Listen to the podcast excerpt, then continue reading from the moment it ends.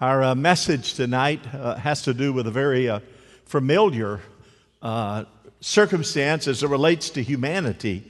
It's a different kind of mindset. It's found in Matthew 20, starting in verse number 20. And uh, let me say, as you're possibly turning to that or getting it on your phone or whatever apparatus that you intend to use, uh, I want to say thanks again for Sharon and the wonderful offering that we received from you. And then so many of our staff, including ourselves, got so many goodies and cookies and pies and stuff. I, I, I, don't, I don't know what it is, you know, and I wasn't really concerned about what it was.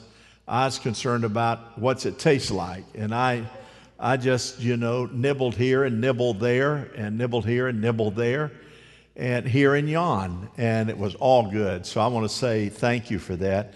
Uh, there are uh, two critical areas that guide a person along the journey of life. Two areas. Think about it now and stay with me. One is the heart.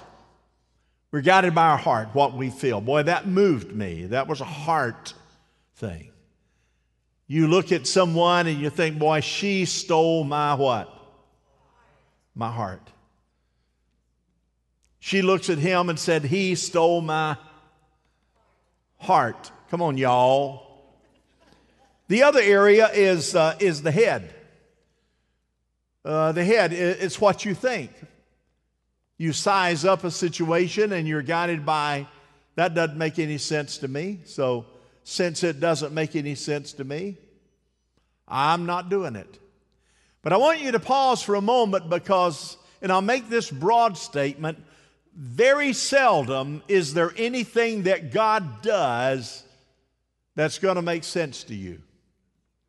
Very seldom. Because he thinks differently, and we know that. The Bible says in Proverbs 23, verse number 7, if you're going to sit with a ruler, he gives several verses there. He said, For he is the kind of man who is always thinking about the cost thinking about the cost. And so we know that the mind is always saying, well, what does that cost? What is that going to cost me? How much are you going to take from me? What am I willing to give? And we know that that's true even in relationships. In order for my relationship, my marriage to be happy, what's it going to cost me? How much of me am I going to give up? How many times am I going to back up and keep my opinion to myself in order to maintain harmony, what's it going to cost me to have peace? What's it going to cost me to have that relationship? And as frail often, get this now, I wouldn't be talking about any of you or anyone online watching, but as frail and self centered beings, and there are some, it's hard to comprehend the truths of God's Word. If God, am I self centered? You'd say initially, oh no, until you maybe took the exam. And I've come to one simple conclusion, and it is this if I'm thinking one way, God's always thinking in another. And our world is not right side up, our world is upside down. You agree with that? So let's take a look at some of the principles that Jesus started with. He's telling his audience there are thousands there and he said, I'm about to change your Jewish little minds. All you Hebrews out there, listen up. I'm going to confront you. I'm going to just say, here is something that is so different from how you were taught. One, Matthew 5, when Jesus saw his ministry drawing huge crowds, he climbed a hillside, and those, those who were apprenticed to him the committed climbed with him. Arriving at a quiet place, he sat down and he taught his climbing companions, and this is what he said You are blessed when you're at the end of your rope. With less of you, there is more of God and His rule. You are blessed when you feel you've lost what is most dear to you. Only then can you be embraced by the one most dear to you. You are blessed when you're content with just who you are, not or no more, no less. That's the moment you find yourselves proud owners of everything that can be brought. You're blessed when you've worked up a good appetite for God. He's food and drink in the best meal you'll ever eat. You're blessed when you care. At the moment of being careful, you find yourself cared for. You're blessed when you get your inside world, your mind and your heart put right. Then you can see God in the outside world. You're blessed when you can show people how to cooperate instead of compete or fight. That's when you discover who you really are and your place in God's family. You're blessed when your commitment to God provokes persecution the persecution drives you even deeper into God's kingdom. Not only that, count yourself blessed. Every time people put you down or throw you out or speak lies about you to discredit you, what it means is that truth is too close for comfort and they are uncomfortable. You can be glad when that happens. Give a cheer even, for though they don't like it, he says, I do. You tell me. That is so contrary to how the average human nature thinks. So contrary. Jesus sets it up and he said, These are the Beatitudes.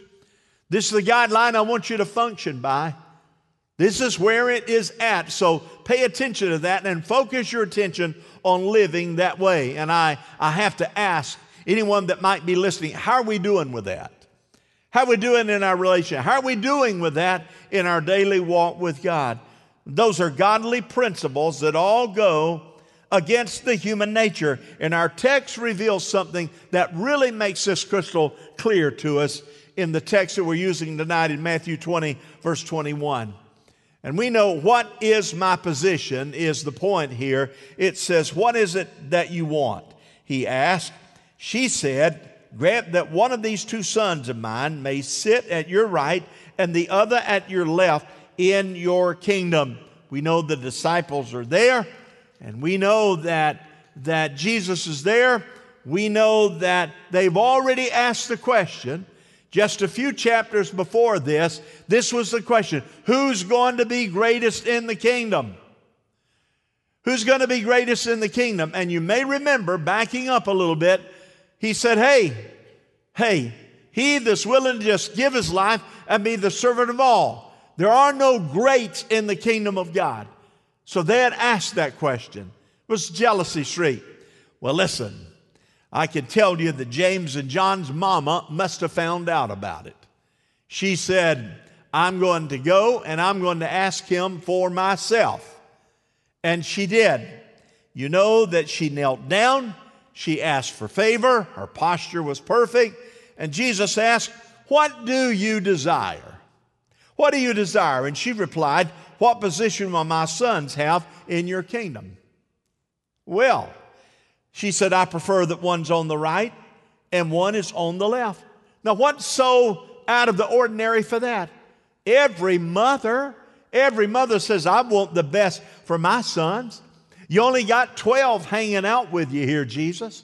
Two of them are mine, so they're good stock. I've raised them. I, I want to be certain that, that they have a place. Now, in her mindset, she's thinking totally different from what Jesus had been teaching and talk about. Compare her request to the Beatitudes, and you'll find she was way out in left field. You looked at the magnitude of Jesus' question. Here it is What do you want? Do you think at that moment Jesus meant, What do you want? I believe he meant, What do you want? Now, he knew because he's God what she was going to request. But imagine that the Son of God, the great teacher, stands before you and says to you, Hey, what do you want? Benjamin Michael Young, my grandson, God says to you, What do you want? Wow. You know what most of us would think? We would think in terms that would bring an advantage to us in often in the natural. What do you want? Boy, well, if I get to choose anything, and many have, have chosen something other than God and a spiritual experience, and they do that every single day. This is the Son of God asking the question. Well, worldly thinking, that is my kind of thinking often, or your kind of thinking would, uh, okay, uh, position. I think I'd like position, or I'd like power. I'd like, you know, pleasure, you know. I like an annual pass to Disney. That's not pleasurable for me at all. Not at all.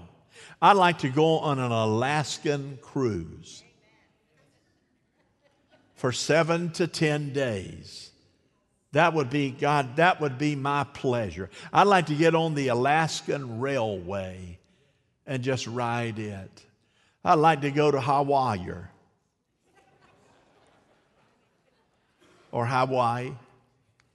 I'd like to go there. I mean, he's already been. May I see your hand? It's wonderful. But here's one you can fulfill Israel. We're going in less about 90 days. I'm here to tell you we're going to have a great pleasures. What is what would, would you say?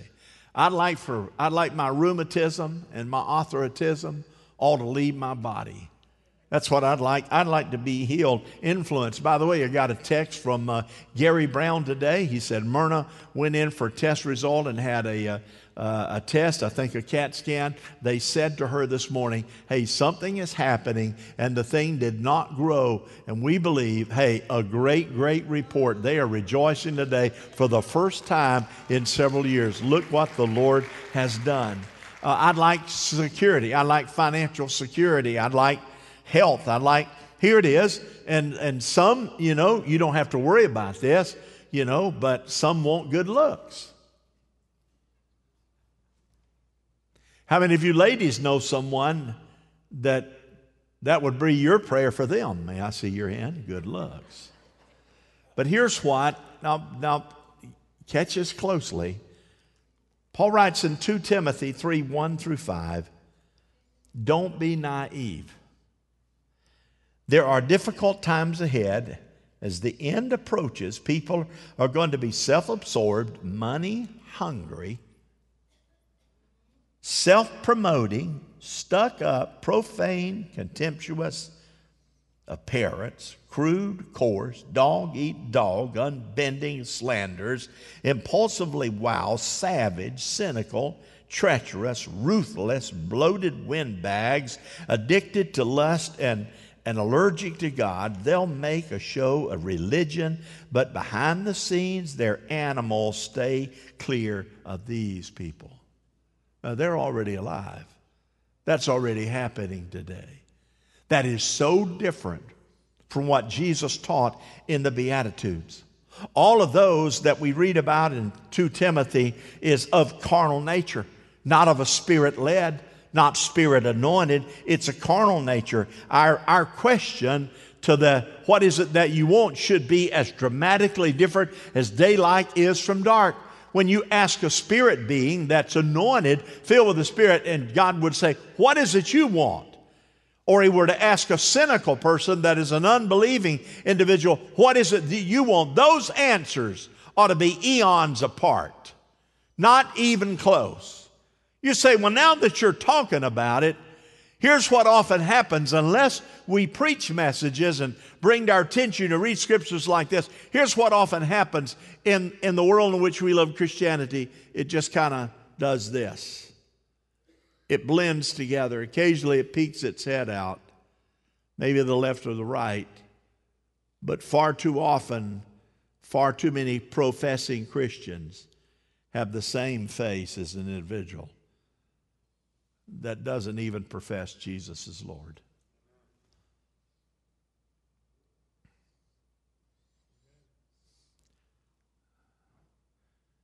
You get in line waiting on your prescription or waiting on your server, waiting on your behavior ought to be dramatically different. We understand that.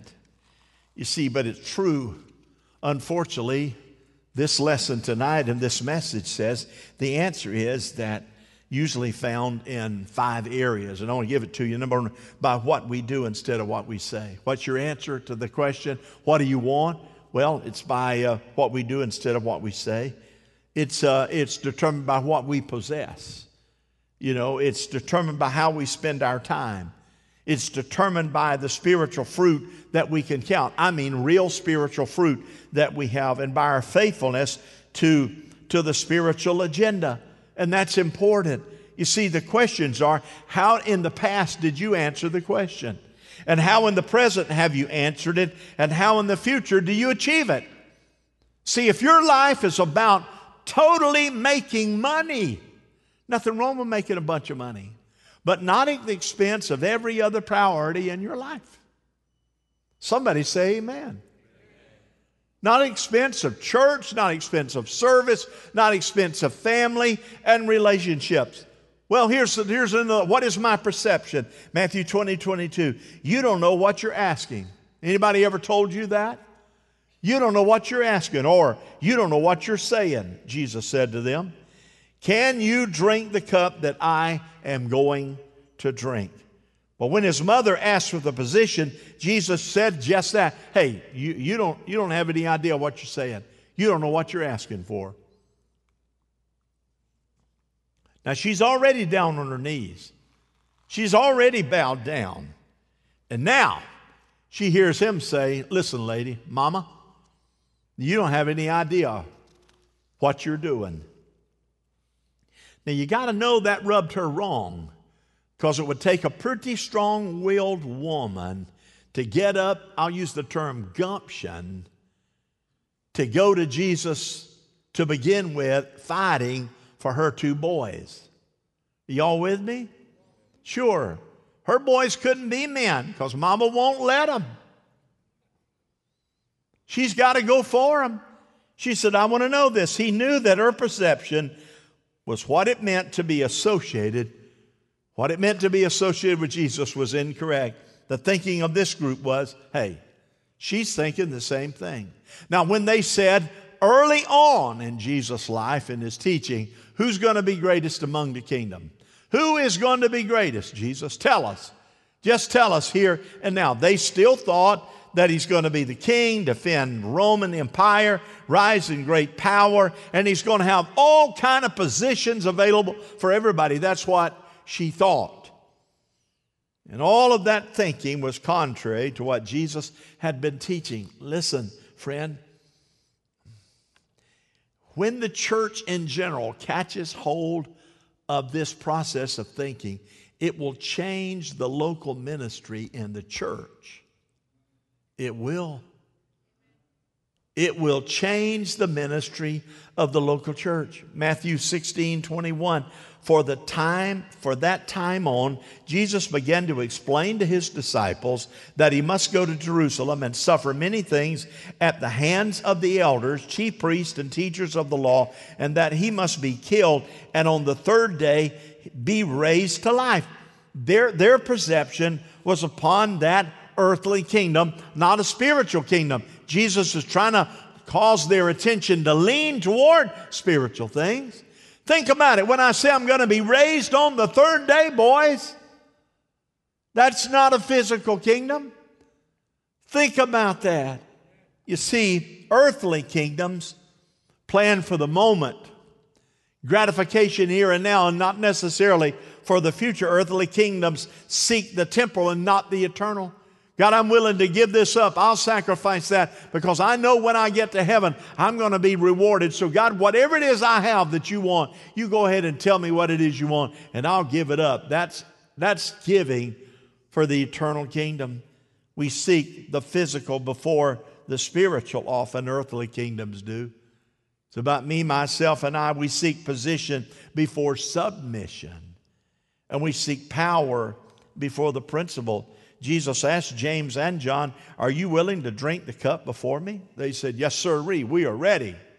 They're thinking, We're about to get some here somewhere now. Thanks, Mom. Thanks, Mom, because he's about, he's about to tell us what we're going to do. One on the right and one on the left. You want to drink the cup, boys? Yes, sir, Jesus. But boy, howdy, you and I know when we look at the scripture, Jesus men, are you willing to suffer and die and be humanly gutted for your faith in me?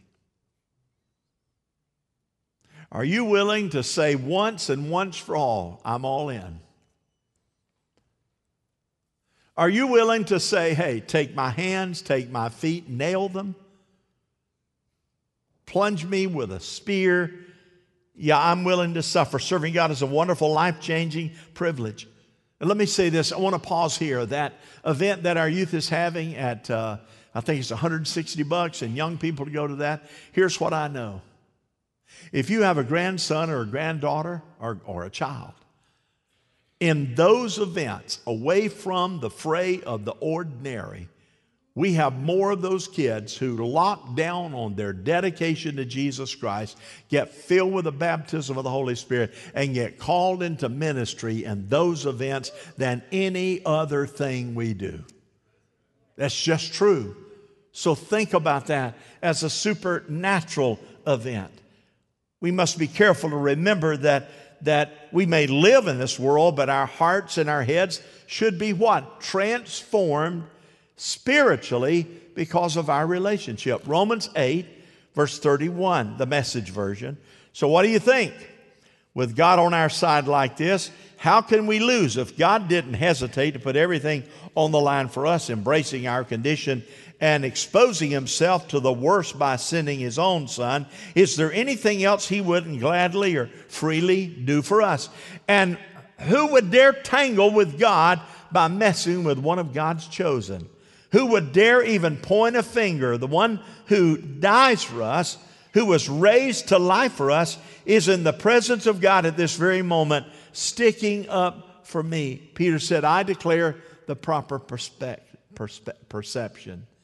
1 Peter 4 But rejoice that you participate in the sufferings of Christ, so that you may be overjoyed when his glory is revealed. And if you are insulted because of the names of Christ, you are blessed, for the Spirit of glory and of God rest on you. Our goal is to see through the eyes of Jesus. So God says, What do you want? I want, I want to be so full of your spirit and your person that my behavior, my behavior horizontally reflects who I am vertically in you. That's what I want. I want to be able to answer the question correctly. I want to be able to answer the question carefully. Finally, what are my qualifications? If my perception sometimes is worldly and not saintly, what are my qualifications? And whoever wants to be first must be what? Your slave. Whoever wants to have the heart for God more must be your slave. Try that out in marriage. It will cause the fussing and the disagreements to stop. Because the spirit of a slave will always acquiesce to the good of the whole. Write that down. Here we go. Qualifications for first place winners and greatness is be the servant. We're all slaves.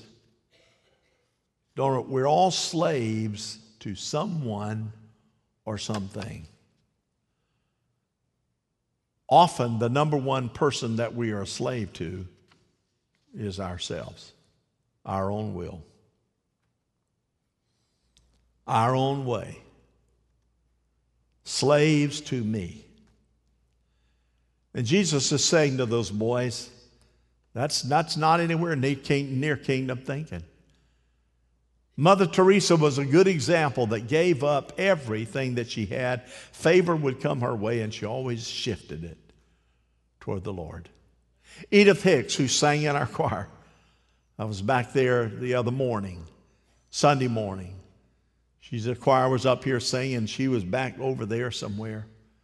Everybody else was seated, but old Sister Hicks rolled in here in a wheelchair on an oxygen tube was standing straight up singing the words of the song. Though she couldn't manage to be up here, she thought, I'm still a member of the choir. So I'm going to stand back there. Let me tell you something, friend. The day is coming when the church is going to have to muscle up. I mean, muscle up because if you think, I preached several Sundays ago, between the 400 years of Malachi and, and Matthew, that because nothing was happening as it, the way, as it relates to a prophet and no book came out of that, but Jesus was, though he was silent, he was still present and busy. If you think the devil, my friend, is not working overtime right here and right now, I'm telling you he is. We need to reinvent. We're going to have fasting and prayer. I think starting on the 7th of January, we're going to ramp it up and say, God, we, we're going to need your help and we're going to attack some strongholds of people in their lives and family members that are lost. And we're going to believe that God will shake loose those things that the enemy seems to have cast captured. Can you say amen? Jesus said it I come not to be served, but to what? To serve. I came not to be served. I told a couple the other day I was counseling with, you know what? If you get up every morning and turn to your spouse and say, hey, whatever it is that you want, tell me, I, I, well, I'm going to do everything that I can today to serve you. And the other one says, Oh, no, darling, I want you to know, you said it before I did, but I'm going to do everything that I can to serve you today. Uh, you think that couple might be happy? Hello? One amen? Just one? I'm going to do everything. Yeah, I'm going to serve you all right. I'm going to serve you up on a barbecue spit, put you over the fire. That's how I'm going to serve you. Hello? It's who we are. It's not, not relationship. And God helping us, I came not to be served, but to serve. And the true gift of Christianity is that true spirit of love and to be the servant is only the qualification of a willing heart. Yes, Lord. Yes, Lord. Yes, Lord. Yes, Lord. Psalms 40, verse 8 I desire to do your will, O my God your law is within my heart. That law is spirit. Your spirit. I desire to do your will. It's in my heart. And listen, listen, don't fool yourself and think that you've got this perception of a relationship that's big time servant on a vertical scale. If it's not manifested on the horizontal scale, you don't have it vertically. You are just kidding yourself, fooling yourself, and lying to yourself. It's lived out this way. How many has ever wanted to tell somebody something but you kept your peace? May I see your hand? That's being a servant. How many felt better when you went out, went out in the backyard and said it, though they weren't there, it's just you and God? This thing of servant, the lady had it wrong. She had the right. All right, here it is. For who is greater, the one who is at the table or the one who serves? Is it not the one who is at the table? But I am among you as one who serves. Next time you go out to eat, just remember that girl or guy that's serving you, they're greater. Well, I got the money and I'm paying. Do you know how quickly God could cut your financial line off? Hello? You know how quickly he can do that and say, uh uh-uh, uh no more.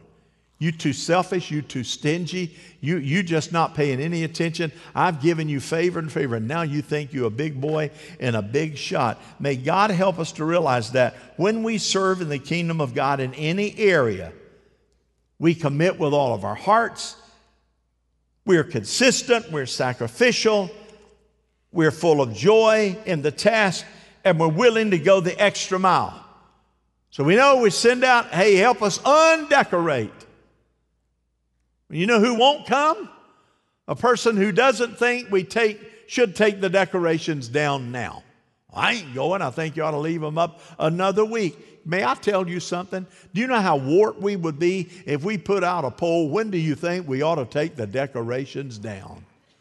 Hello? We'd have 365 different answers.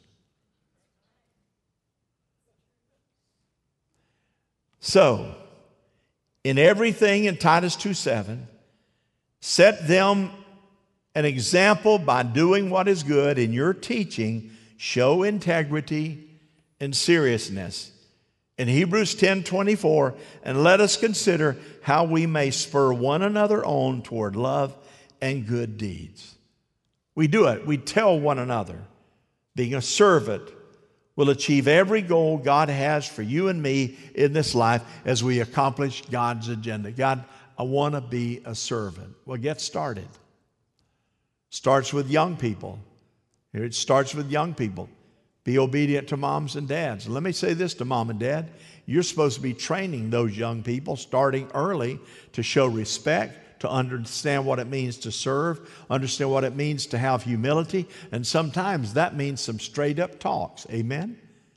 If you let your kid as a kid grow up and talk back to you and speak back to you, you ain't doing anything but creating a corrupt child.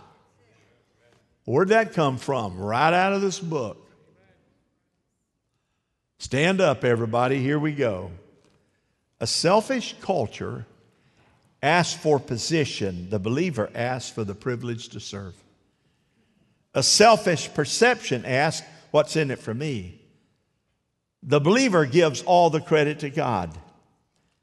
Selfish qualification is found in achievements. The believer gives, the believer just wants to be a slave to hear the master say, Well done.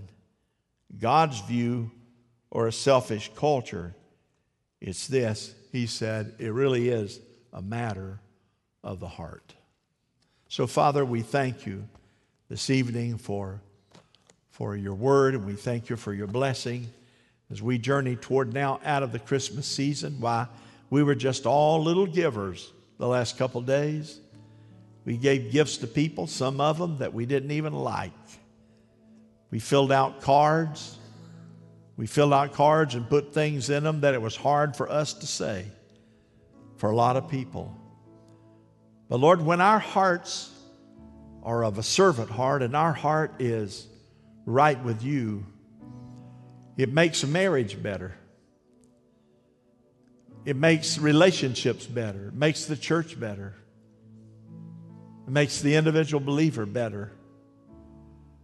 God, our worship is not found in a song, it's found in a relationship of doing what it is that you've called us to do. We read the Beatitudes. We thank you for that privilege. While heads are bowed and eyes are closed, just in case there are those listening online, your heart's not right with God. Somebody may be here, your heart's not right with Jesus.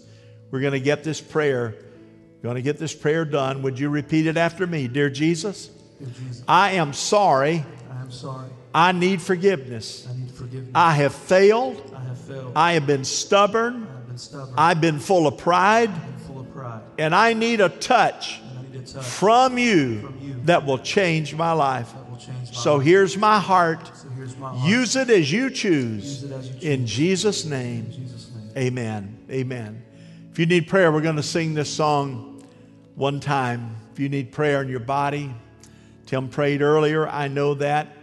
If you feel like I just need to go down front, or you know of someone in your uh, family that just needs a touch from God, just a touch from God, you just come down and let's stand here. And then we'll give the benediction in a moment. Here we go. Singing,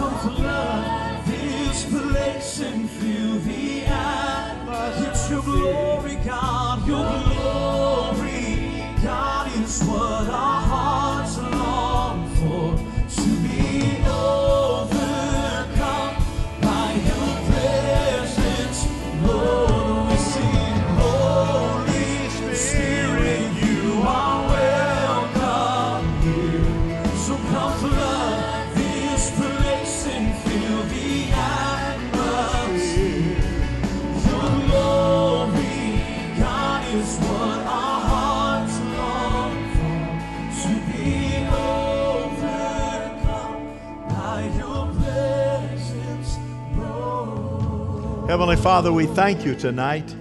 The message is a bit sobering because it hits home in our heart. And since none of us are perfect, we need to hear the truth. And we need to leave here tonight in our cars or however we got here.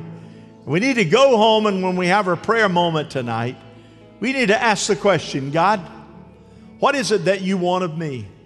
What is it about me do you desire to change? And God, I want to be defenseless. Just tell me what it is. I don't want to defend me, defend my attitude, defend my action. I just want to know what it is. Tell me. And God, I'm asking you, speak to every heart. And we'll give you the honor. We'll praise you now as we move in to a new season, Father. Help us by the power of your Spirit in Jesus' name. And everybody said, Amen. Love you, everybody. God bless you as you continue to worship.